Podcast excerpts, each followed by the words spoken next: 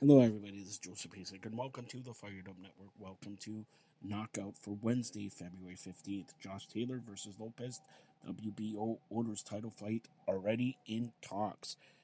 Tyson Fury refusing to fight Joshua wants Ngannou if Usyk match fails to happen. WBC will rank Jake Paul if he beats Tommy Fury on February 26th. Leigh Woods says he'll stand in front of Mauricio Lara on Saturday in Nottingham. As well as Tim Tszyu would love to swap fists against Errol Spence. Benavidez predicts a six round knockout versus Plant. I want to put extra pressure on myself.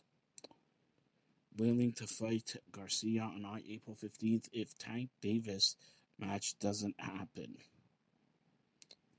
John Fury wants Jake Paul. Tommy has been destroying his par- sparring partners.